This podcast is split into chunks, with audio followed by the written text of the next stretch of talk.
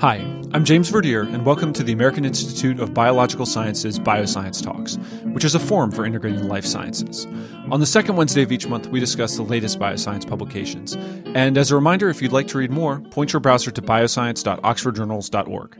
For today's episode, I'm joined by four guests, which I think is a record for us at Bioscience Talks.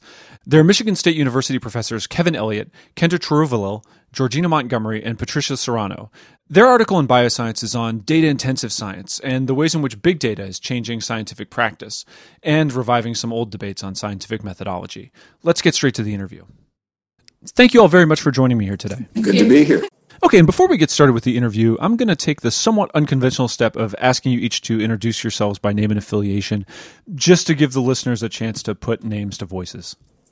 So, I'm Kevin Elliott. I'm a uh, philosopher of science jointly affiliated in Lyman Briggs College, which is a residential college at MSU, and um, the Department of Fisheries and Wildlife and the Department of Philosophy. I'm Kendra Cheruvelil. I am uh, an ecologist and who's also jointly appointed in the Lyman Briggs College and the Department of Fisheries and Wildlife. I'm Georgina Montgomery. I'm a historian of science and I'm also jointly appointed in Lyman Briggs College and the History Department. I'm Pat Soranno. I'm an ecologist in the Department of Fisheries and Wildlife at Michigan State University. Okay, thank you for indulging me. And your article focuses on data intensive science practices. And I'm hoping you could just tell us a little bit about what data intensive science practices are. Sure. So I think it always helps to start by defining what we mean by these terms. And data intensive science is where uh, large volumes of data are central to the scientific study. And that includes not only collecting the data, but uh, curating it, so taking care of it and documenting it, and then, of course, analyzing it. And this just brings new challenges to scientists compared to uh, studies that require less data. And one of the things that we found interesting as we were researching for the paper is the way in which, you know, in some ways, this kind of big data or data intensive science has been going on for a long time. We read some really interesting work by historians of science uh, pointing out that scientists have been challenged by large quantities of data for centuries, but then contemporary data intensive science has some distinctive characteristics of its own using more computational methods and um, large teams of scientists uh, coming from different disciplines. Okay, and before we dig any deeper into you know the way that this is affecting the practice of science, um, could you give us one example of a field of research that has been heavily affected by data intensive science? You know, what's one research program that's now quite a bit different um, because of these new computational methods? Well, I guess I would say one thing. The, interestingly, most data intensive research is not done by one researcher, right? It, it's by relatively quite large teams.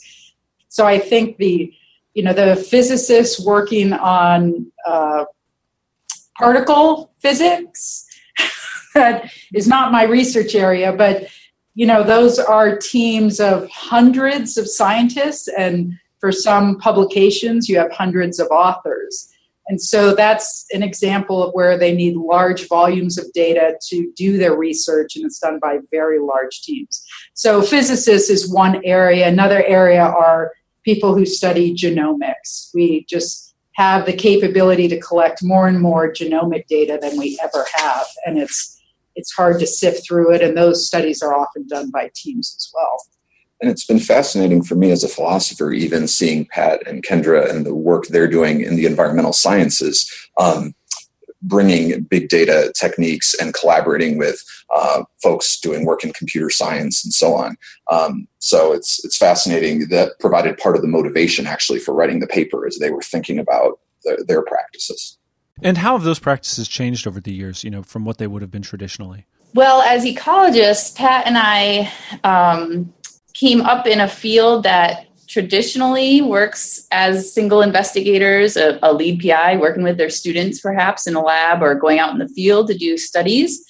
Um, and so that's kind of different from what we do now, where we have a, a collaborations with computer scientists, with uh, people who do um, statistics with people who are specialists in informatics, that kind of thing. And so it, it is quite a different sort of world for the folks of us who are doing data intensive ecology. Um, it's quite a large shift. Okay, and you touched on it a little bit there, but one of the major focuses of the article is on the way that these new practices are changing traditional conceptions of scientific methodology. And I hope you could just tell us a little bit more about that. This was something that was really interesting for us again in thinking through these issues that we would actually argue that this isn't so much a sudden dramatic change in scientific methods, but that for centuries, scientists and philosophers um, looking at science and so on have been debating about what counts as good scientific methods. Um, so I know it was interesting talking to um, uh, Pat as we were looking at some of this work, how striking it was to see some of the scientists during the scientific revolution themselves being suspicious of uh, uh, focusing on hypothesis testing. So, a really different kind of picture than we might uh, think in terms of what many scientists would say good science should look like uh, traditionally in the 20th century. Yeah, I'll just follow up on that. That struck me about the fact that, you know, it, it, hundreds of years ago, you had uh, Boyle and another, and Hooke, two well known scientists who were arguing for hypothesis driven science against Newton and Bacon, also two very well respected scientists, saying, you know what, maybe hypothesis driven science isn't the way to go. We should do more inductive science. And what struck me is that historically, we value and we hold both groups of scientists in very high esteem. And yet, if those scientists arguing for inductive methods were around today, I would think maybe people would have less respect for them or they would find it hard to operate in today's culture that's very hypothesis driven. That, that's so that that's one example where I loved seeing the historical um, account of how how we've changed. And as a contemporary scientist, I don't know any of this history, so it's been great working with Georgina and Kevin to to learn some of this. That's one of the things we've really focused on with a historical perspective is looking at this idea of acceptability.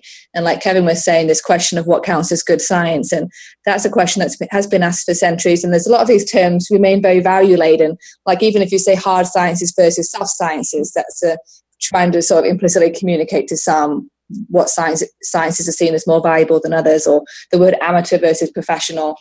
Um, so those words have always had va- values associated with them, and that's something that we've talked about is the idea of continuity as well as change that we try to bring into the paper. That there are these significant shifts, and there is a difference between data-intensive science in 2016 versus what Darwin did, but there is also some continuity and similarities as well.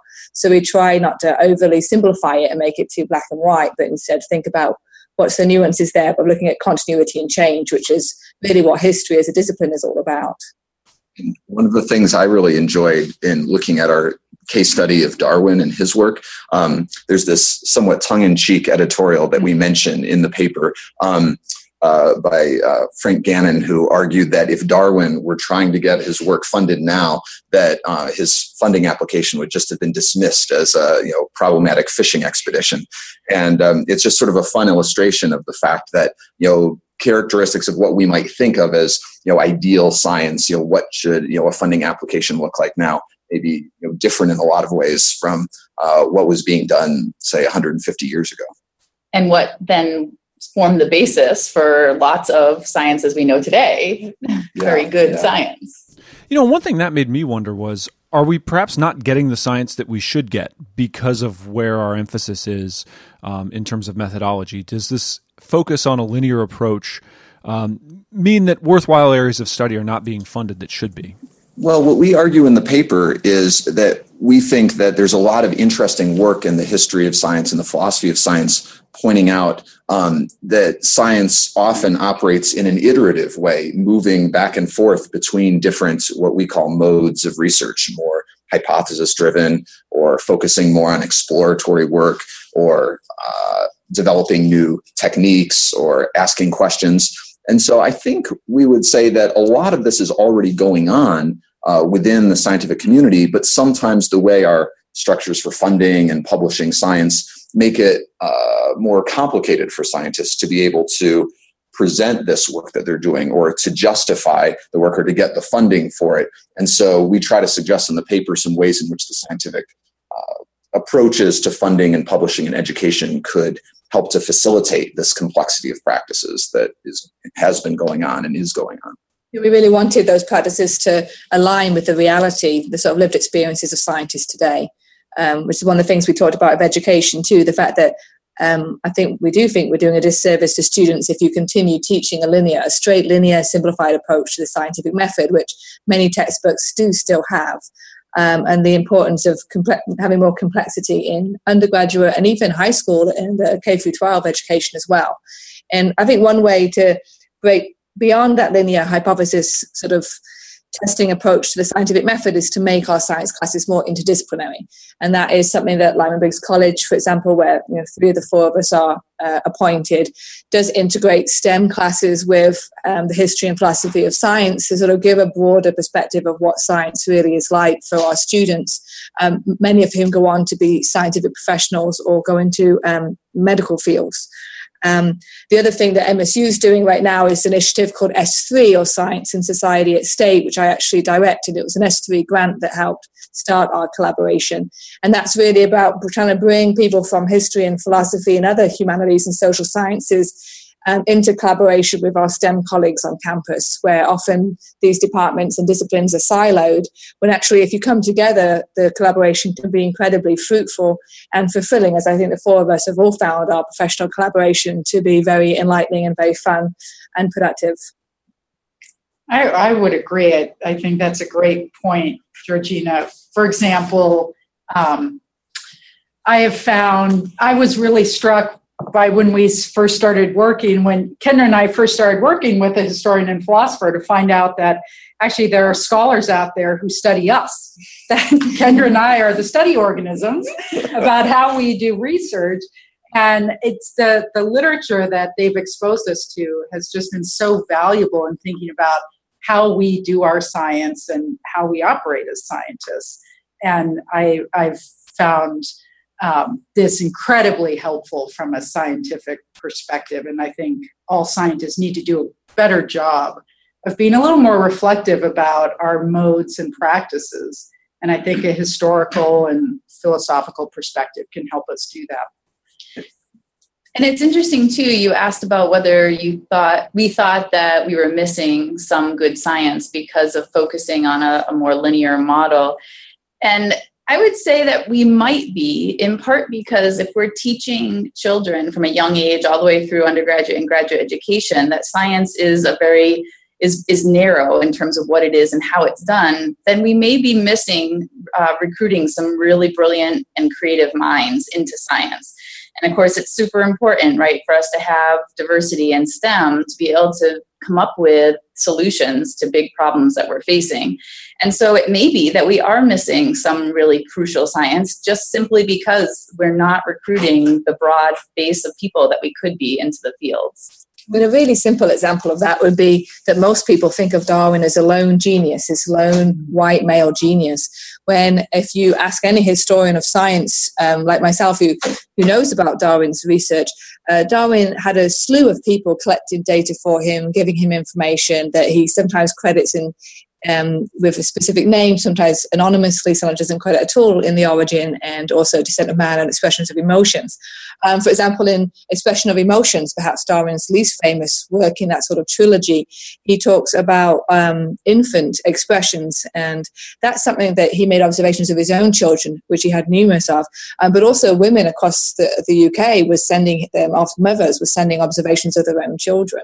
Um, so, with a little bit of historical perspective, you can break that idea that this is his lone genius that came up with um, some important biological theories, obviously most famous um, evolution by natural selection, which in, it, in itself helps um, increase diversity in STEM because it shows that science is actually collaborative. It's not just based on some sort of genius, and if you don't have that genius, you're not going to be successful in the field. And if I could just um, second that and point out that, for example, just a month ago, an editorial or an essay was published in the proceedings of the National Academy of Science arguing that we need to go back to the good old days of maverick scientists and lone genius. And so this is this is a very uh, this is an issue that we're dealing with now with scientists. It's sort of a it's I feel like it's a cultural there's a cultural divide between you know thinking that this lone genius way of doing science is the way that we need to do it versus a more collaborative interdisciplinary style. And so i think that's also underlying some of these debates. Another point building on you know kendra's emphasis that we might actually be missing out on some important science. As we were working on the paper um, one thing that I thought that Pat and Kendra both really emphasized was that some of the really important scientific questions that they or others would like to address aren't easy to address using a focused hypothesis driven approach that uh, one may need other scientific approaches. One may need to have a broader question driven uh, approach or do exploratory work. And so you know as one investigates then there may be times in which one can narrow down one's questions and focus on a hypothesis test. But if we want to address really big social challenges, we, it may be important to uh, take a more iterative, complex, multimodal approach to doing science. That's interesting. And from hearing you all speak about, you know, kind of the historical perspective, um, one thing that struck me is that, you know, this more collaborative, less linear approach seems to have been in use, but somehow we've managed to tell ourselves the wrong story about it. Um, the narrative is incorrect. It's not so much that the science was incorrect or that, you know, mm-hmm. the approach was wrong or that the approach has even dramatically changed, but we tell ourselves and our, you know, students and our funders um, the wrong thing. Is there any? Do you happen to have any notion of you know kind of how that happened? One classic example is when you look at this the story or the history of women in biology. So I was actually just reading a, a draft of a chapter by Marsha Richmond, who's a colleague of mine at Wayne State, and she's gonna she's just written a chapter about um, women in biology and the idea that people think that that's a relatively new phenomenon that there's been women in biology, but actually there's a long history of women in biology, but they're written out of the of those stories, like you were using the word stories or, or histories, mm-hmm. um, often because they're not credited or the work that they're doing is undervalued in some way. So they're seen perhaps as an illustrator with their husband being a scientist in, in biological work, um, or they're not credited or they um, have a pseudonym um, or they use an initial to kind of obscure um, the fact that they're a female scientist. Um, so yeah, it, it, and then suddenly they just become separated from the fabric of the of the story that we tell about that field, and they become invisible, basically, or what we call on the scientific periphery. So they're not seen as part of the central establishment of a scientific field. So I think that idea of the stories that we tell, that's a nice way of putting it. And I think it goes back again to Kevin's point about the publishing funding and education reforms that we suggest. They're also stories that we tell. I mean, we, we try and we try and and obscure the reality of how scientists, many scientists, are functioning um, by sticking to this linear approach in a lot of our um, ways in which we're supposed to write grants and the way in which we're supposed to write papers. Um, that those those things haven't really caught up with the way in which those people that are in favour of collaborative interdisciplinary data intensive approaches are functioning. It's also interesting to look at historically. Not only did you have these debates that Pat was mentioning between different scientists with very different conceptions of what good scientific method should look like, but even with our case study of Darwin, he was really struggling to try to present his work in ways that fit with particular conceptions yeah. of what good methodology should look like. You know, some were arguing for a more inductive approach, others for more of a hypothesis focus, and he was trying to sort of present his work in ways that fit those conceptions. So uh, there's been a long history of trying to almost shoehorn scientific work into particular conceptions of what good methods should look it like. It could be a fun activity. I'm just thinking now, you say that, Kevin, in class, and I've never done this, to sort of think about what some different ways the origin could have been presented. Um, were Darwin trying to fulfill other criteria? Kind of, that kind of yeah. would be fun, sort of the what if question. um, but it is really interesting to think about your question james of when did that narrative start yeah. when how, and how why did it start out as this sole investigator and, and how did we get to here because it seems like it's a, been a long time that yeah. it's been that way. Most historians of science would say that you know it does reflect the patriarchal scientific um, culture that we have lived in for a very very long time. That there has you know there's a reason why um, it benefits uh, the white male establishment that have been historically the center of science. But now our institutions are completely designed around that model in how we as scientists at universities are evaluated very much is in the single investigator mode and where your collaborations maybe aren't as rewarded as the things that you do as individuals. And to be honest, that narrative or that model, I've never been comfortable with that in the 20 years that I've been a faculty member. And I try to do everything I can to not fit in that because I don't think that's how science works. And it's not how the science that I enjoy doing works. And so I, I don't know how that narrative is ever going to change, but I think it needs to. Another point that might be worth mentioning here is the way sort of good and effective scientific methods may actually change over time. So we cite a paper um, in our article by Laura Franklin Hall, a philosopher of biology at NYU, and she makes this really neat point that in the past, it may have been more important in some cases to focus on hypothesis testing because you didn't have the kind of instrumentation that would enable you to collect lots of data at once. And so you had to, sort of for the sake of efficiency, focus in on the most promising uh, things to investigate. Whereas she points out that now that we have new instrumentation that can allow us to collect a lot of data, it may be more efficient and more reasonable to not be as focused on hypothesis testing and do more exploratory work. And similarly, as we now have so much ability to do uh, more advanced computational work, it may make you know team science all the more important. So another interesting question is just looking at how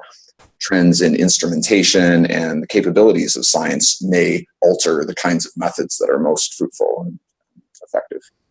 Okay, and one thing that your article wasn't particularly focused on, but came to my mind, was the potential tension between you know this iterative, team-driven approach and something like journalism or public outreach for science.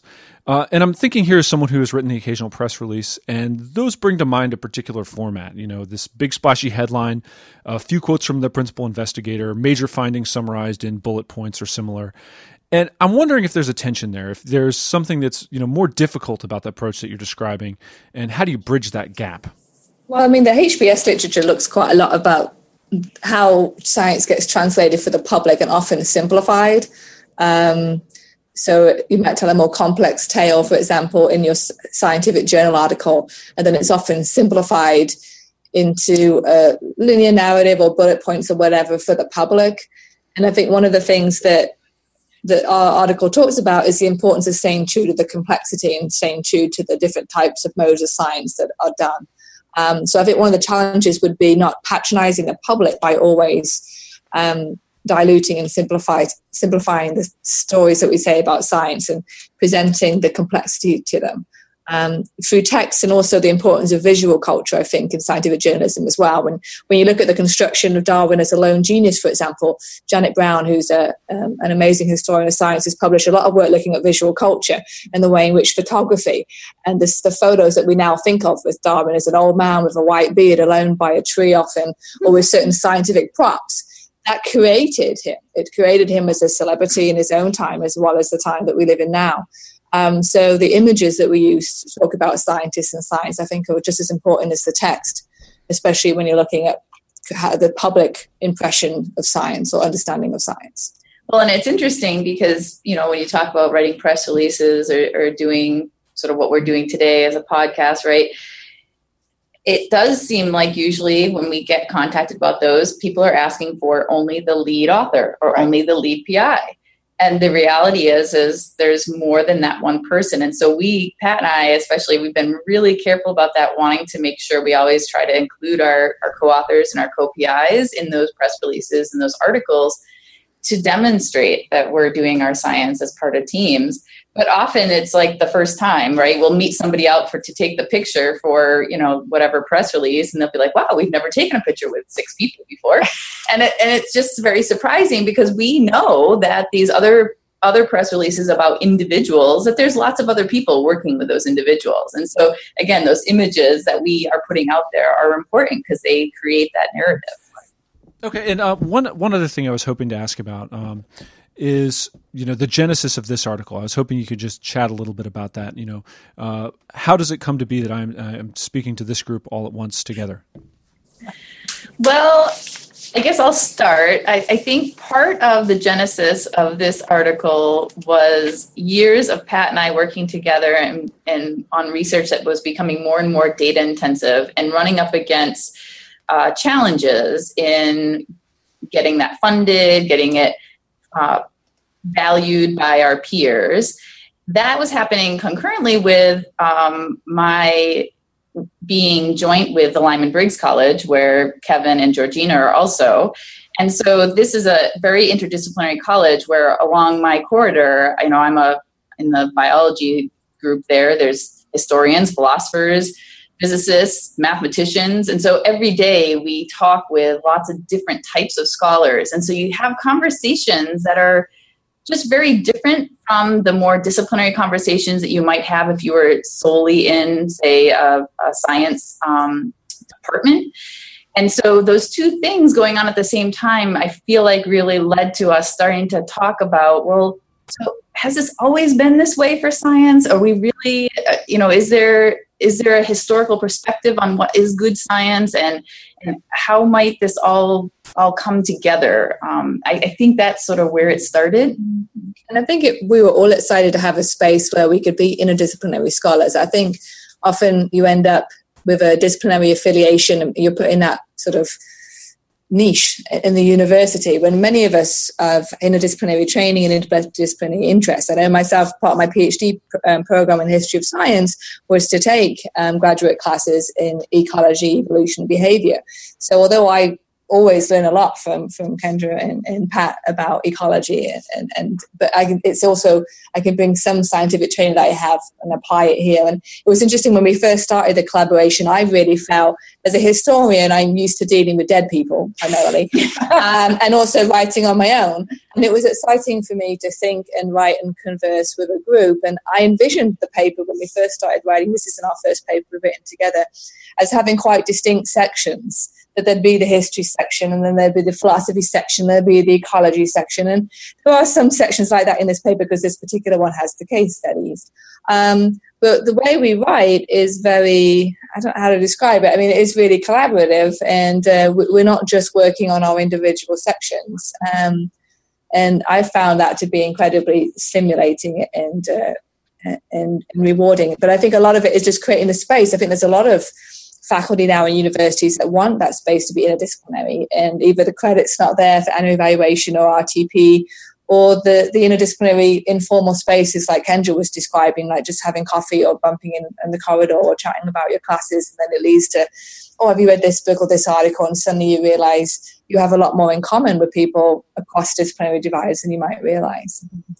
And I will also say that um, although we've sometimes in the past struggled finding funding, Pat and I have been very lucky in that in the last, uh, what was it, six years ago, mm-hmm. the NSF started a, emerging frontiers program called Macrosystems Biology that funds just the sort of research we do. And we've gotten funding through them, and through that, we've gotten a broader sort of peer group of scientists also conducting data intensive research that has helped us to identify these challenges right. and to feel like, wow, we're not the only ones bumping up against this. And so it's given us the freedom, having that funding to really sort of explore these sorts of ideas. Right. Oh, go, go on, Kevin. Oh, I was just going to say that from a philosopher's perspective, I think it was really interesting these issues surrounding you know seeing scientific methods as more iterative and involving these multiple modes this is something that i had written about before primarily with other philosophers or on my own. And it's really interesting. I feel like this article is much more, I guess, relevant in, in particular ways to the scientific community because of being able to talk with Pat and Kendra and Georgina and see these challenges that they were actually facing. So it's kind of a fun example of the scientists trying to think through their practice in particular ways and then the historians and philosophers having these ideas, but then being able to bring them together in ways that I think helped clarify some of the scientific issues and enrich and make more relevant some of the history and the philosophy. You really get the sense that I like that word relevant or it's useful. For me, the things that we produce together, I feel like they're useful to other scientists and they're relevant to other scientists in a way that my work looking at the 1920s, for example, perhaps seems less so or feels less so to me. Um, so when we do something collaborative like this, I feel like it's genuinely useful. um, and relevant, which is for a historian that that feels good to be able to produce.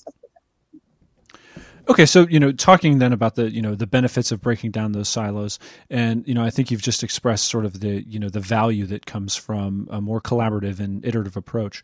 Um, and I'm wondering though, what do you think is the best way to get this implemented? And you know, where does it start? Does it start simultaneously at, uh, with funding, publishing, and education together, uh, or is, should one of those be prioritized over the other? You know, where where's the best place to implement change, at least at first? All of the above. Yeah.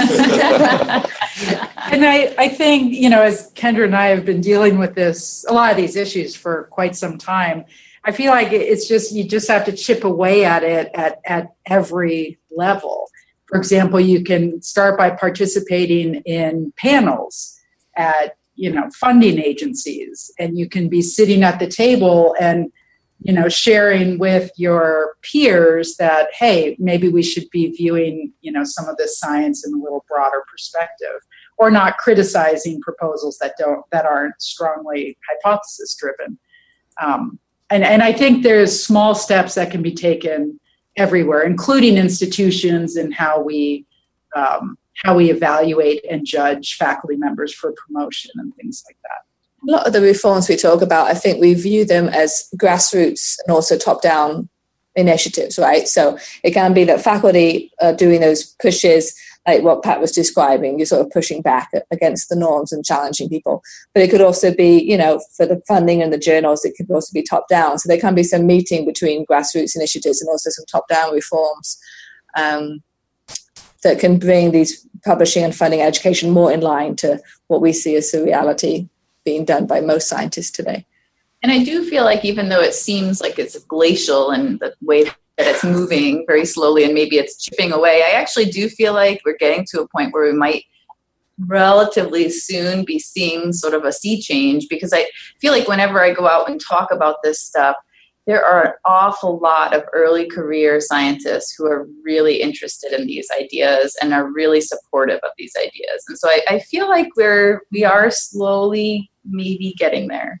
And along the lines of Georgina was talking about kind of the top down and the bottom up, you know, if you've got these, you know, early career scholars who are interested in this, and then it's been really striking for me coming to MSU about three years ago, the institutional setting in which I was put just has facilitated this so much with uh, the residential college, you know, setting up these kinds of collaborations and then being in another department like fisheries and wildlife that has you know myself and then you know a range of other different scientists i think it's really cool to see how if you create the right institutional setting it makes these kinds of collaborations so much easier Okay, and that leads to my traditional last question, which is, what have I missed? You know, uh, what were you thinking of talking about on the show that I've yet to ask you about?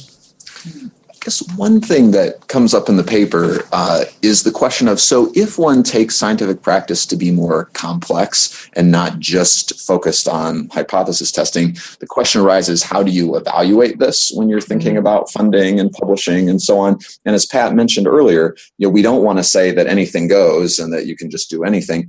And so, you know, one of the things that we thought about and that we argued in the paper is that one can still look to see you know, how significant are the knowledge gaps that one's trying to address in one's scientific work?